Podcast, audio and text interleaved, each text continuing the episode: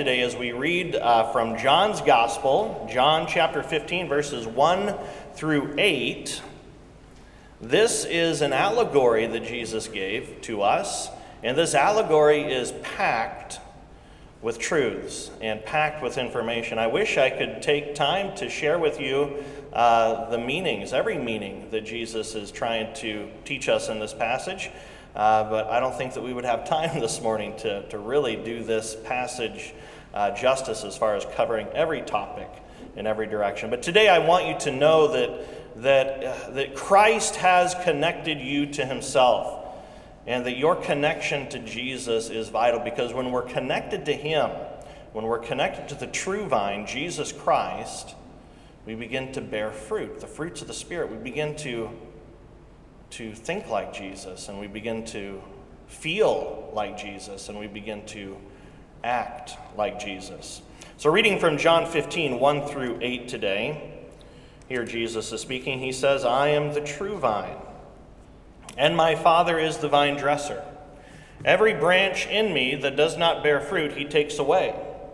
And every branch that does bear fruit, he prunes that it may be more fruitful. Already you are clean because of the word that I have spoken to you. Abide in me, and I in you. As the branch cannot bear fruit by itself, unless you abide uh, in the vine, unless it abides in the vine, neither can you unless you abide in me. I am the vine, you are the branches. Whoever abides in me and I in him, he it is that bears much fruit. For apart from me, you can do nothing. If anyone does not abide in me, he is thrown away like a branch and withers. And the branches are gathered and thrown into the fire and burned. If you abide in me and my words abide in you, ask whatever you wish, and it will be done for you. By this my Father is glorified, that you bear much fruit, and so prove to be my disciples. Here ends the reading of God's word. You may be seated. It's interesting, twins, twins have a unique and powerful connection. Not only do they complete each other's sentences, they at times share feelings and experiences the same. Even when separated by distance, uh, twins can ha- share the same experiences. It's amazing the studies that have been done on twins to share. To, that it even proves that when they're separated, even at birth, they share many of the same similarities and even experiences in life. It's been said that twins of a different gender have shared experiences. The male twin might know that his sister is pregnant before she tells him. And the male twin has even been known to experience the same sensations of morning sickness and other physiological effects of, of being pregnant. Twins are so connected that they, at times, they literally think like each other, act like each other, and and even feel like each other. Have you ever had a close friend where you felt that kind of connection? You were so connected to this close friend that you thought like your friend, and your friend thought like you. You shared the same thoughts, the same, uh, the same feelings, and you even acted alike. And the same can be true of husband and wife. As husband and wife uh, become uh, closer to each other, as they become one uh, in marriage, they begin to think alike and to feel alike and to act alike. As disciples of Jesus, we're called by the gospel to be so connected to Jesus that we think like him, feel like him, and even act like him. So Jesus used the allegory of the vine and the branches to illustrate our connection to Him. The, the uh, passage in John 15, the call of the gospel in John 15 is that we would abide in Jesus, that we would abide in Him, that we would be connected to Him, that we would be plugged into Him, that His life would flow into our lives. So, as we abide in Jesus, it's like a grape branch that is connected to the vine, and then that branch begins to bear fruit.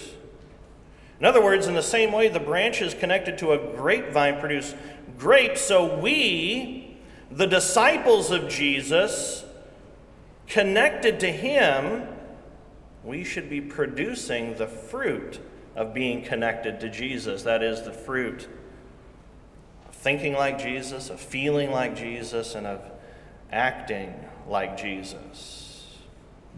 So we live in Christ, we live intimately connected to Him. And our lives are no longer defined by worldliness or sinfulness, but by Jesus. So I ask you the question today are you connected to Him? Are you connected to Jesus, the true vine? Do you think like Jesus? Do you feel like Jesus? Do you act like Jesus? And if I'm to be honest with you today, my life doesn't always reflect the life of Christ. I don't always think like Jesus or feel like Jesus or act like Jesus. But Jesus says, I am the vine, you are the branches. Whoever abides in me and I in him, he it is that bears much fruit.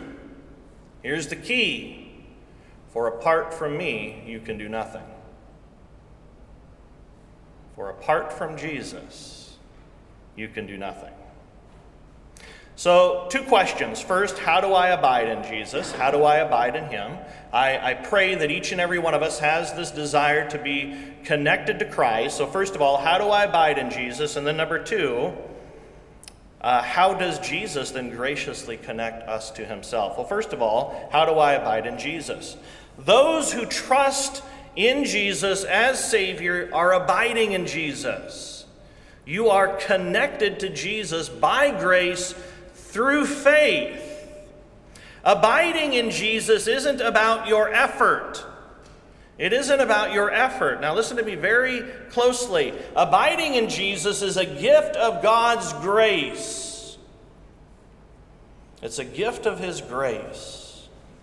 You cannot make yourself an abider in Jesus by your good works or by your efforts. Abiding in Jesus is a gift of God's grace. Those who abide have not made themselves abiders in Jesus. Rather, Jesus graciously connects us to Himself. He's the one who causes us to abide in Him. So, how do we abide in Jesus? Believe on the Lord Jesus Christ, trust in Him. He is the one who connects you to Himself by grace. And how does Jesus graciously connect us to himself? How does he do that? How, do, how does this connection happen? In John 15, Jesus mentions his word five times. In John 15, if you read through John 15, his word is mentioned five times. In our reading from John 15, 1 through 8, Jesus mentions the word two times. How does Jesus connect us to himself? How do we remain connected to Jesus so that we bear much fruit in our lives? He does it through his word. Jesus uses his word. His word reveals Jesus to us, and his word creates faith within us. First of all, his, his word reveals my sinfulness, reveals the fact that I'm not bearing fruit the way that I should. So his word reveals my sinfulness. And then God uses his word to create faith and trust in Jesus.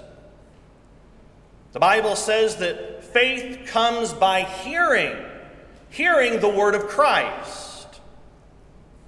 So we're connected to Jesus by grace through faith. Faith comes through his word as we hear his word of our sin and of Jesus' grace and mercy and love and forgiveness. He connects us to himself by means of his word. So his word is powerful. His word is effective. His word is key. You want to bear fruit in your life? You can't do it on your own. Remain connected to Jesus, and the way you remain connected to Jesus is through the Word. The Word creates faith. Faith clings to Christ alone.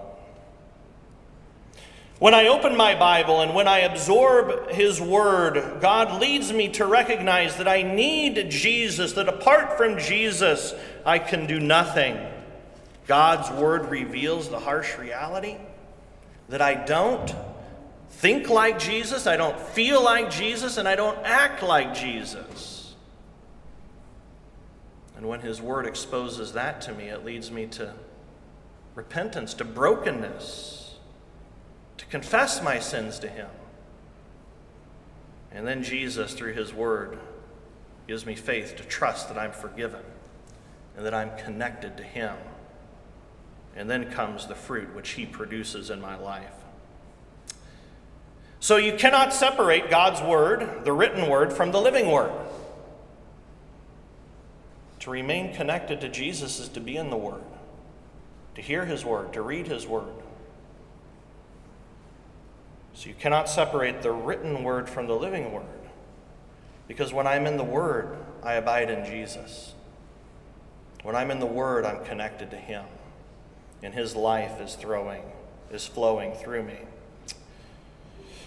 Now, our, our uh, gospel lesson today teaches us that you're free to reject Jesus as your true vine. There's not only promises in our gospel lesson, but there are also warnings in our gospel lesson, too. You're free to reject Jesus as your true vine. You're free to disconnect yourself from Him. But what are the dangers of not abiding in Christ, of not living your life in Christ, not trusting in Him? Well, John 15, 6 tells us if anyone does not abide in me, he is thrown away like a branch and withers, and the branches are gathered and thrown into the fire and burned. The danger of not abiding in Christ is clear. To not be connected to Jesus, to reject the offer of Jesus, to reject the promise of Jesus, is to reject the life that He so desperately wants to give to you. But the truth of the gospel is this God loves you. God doesn't want you connect, disconnected from Him. God loves you so much that He wants you to be connected to Him so that His life can flow into your life. Ezekiel 33:11 says, "As I live, declares the Lord God, He says, I have no pleasure in the death of the wicked. He has no pleasure in the death of the wicked. This imagery that, that Jesus speaks of, not only in this passage, but in other passages, which is so uh, which is so startling that the branches are burned in the fire, that his winnowing fork is in his hand, uh, and that the chaff are burned with unquenchable fire. These, these, these realities of God's wrath. He doesn't want us to experience that. God says, I have no pleasure in the death of the wicked, but that the wicked turn from his way and live. What does God say? He says, Turn back. Turn back from your evil ways. God, lo- God loves you. He doesn't want you to die in your sin. His desire is that you trust in Him and find your life in Him. And that's why God sent His one and only Son, Jesus. Jesus was sent to die for you, to die in your place to die the death that you and I deserve, so that through faith in Him, you indeed can receive the forgiveness of sins and everlasting life. Those who repent and believe in Jesus are connected to Him, joined to Him, abiding in Him. And as a result, Jesus is producing fruit in your life the fruit of thinking like Jesus the fruit of feeling like Jesus, and the fruit of acting like Jesus.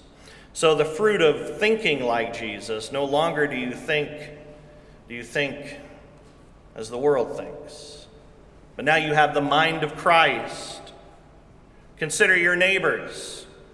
No longer do you think of your neighbors in judgmental ways, but you think of your neighbors like Jesus thinks of your neighbors with a deep love. If we're to think like Christ, as we think of others, we think of them with a great and a deep love. Remember when Jesus was hanging on the cross? What was on Jesus' mind as he was so horribly treated and as he hung there in agony? What was Jesus thinking as he hung on the cross? Well, his thoughts came out of his mouth. Jesus said, Father, forgive them, for they know not what they do. You think like Jesus? Do you have the mind of Christ? How does that manifest itself in the way you consider your neighbors? Feeling like Jesus. Feeling like Jesus. Now, when you see your neighbor, you feel like Jesus feels for them. Remember, Jesus had compassion for those harassed and helpless. Did you know that Jesus feels compassion for the people that we have been taught to despise? Did you know that? Jesus feels a deep compassion for those that we have been taught to despise. Jesus feels compassion for the homeless, for the oppressed, for the downtrodden. Today, that's why you have compassion, and that's why you feel compassion for the same. To feel compassion for, for these who, who are considered the least within society has been given to you because you're connected to Christ and because His life is flowing through you and you're beginning to produce the fruit of Christ in your life. if you don't feel for those rejected by society, if you don't feel for those who you have been taught to despise, then you need to go back to God's Word. Read the Gospels. Read about Jesus. And learn how Jesus reacts to those that we have been taught to despise. Go back to the Gospels, absorb the Gospels, pray the Gospels. Do you think like Jesus? When you look at others, what are your thoughts towards them? When you see others that you've been taught to despise, what are your feelings towards them? And then, third, act like Jesus. Not only do we think and feel like Jesus, we act like Jesus. In other words, we actually get our hands dirty and we do the hard work of getting to know our neighbors, of getting to know people in our lives that we've been taught to despise, to get down and dirty with the messiness of ministering to sinful humanity.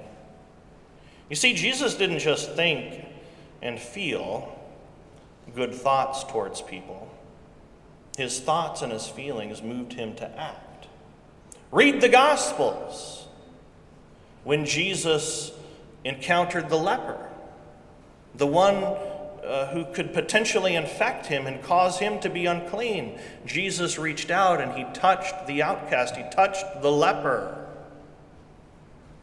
He had been taught to despise lepers. Jesus called Matthew a tax collector.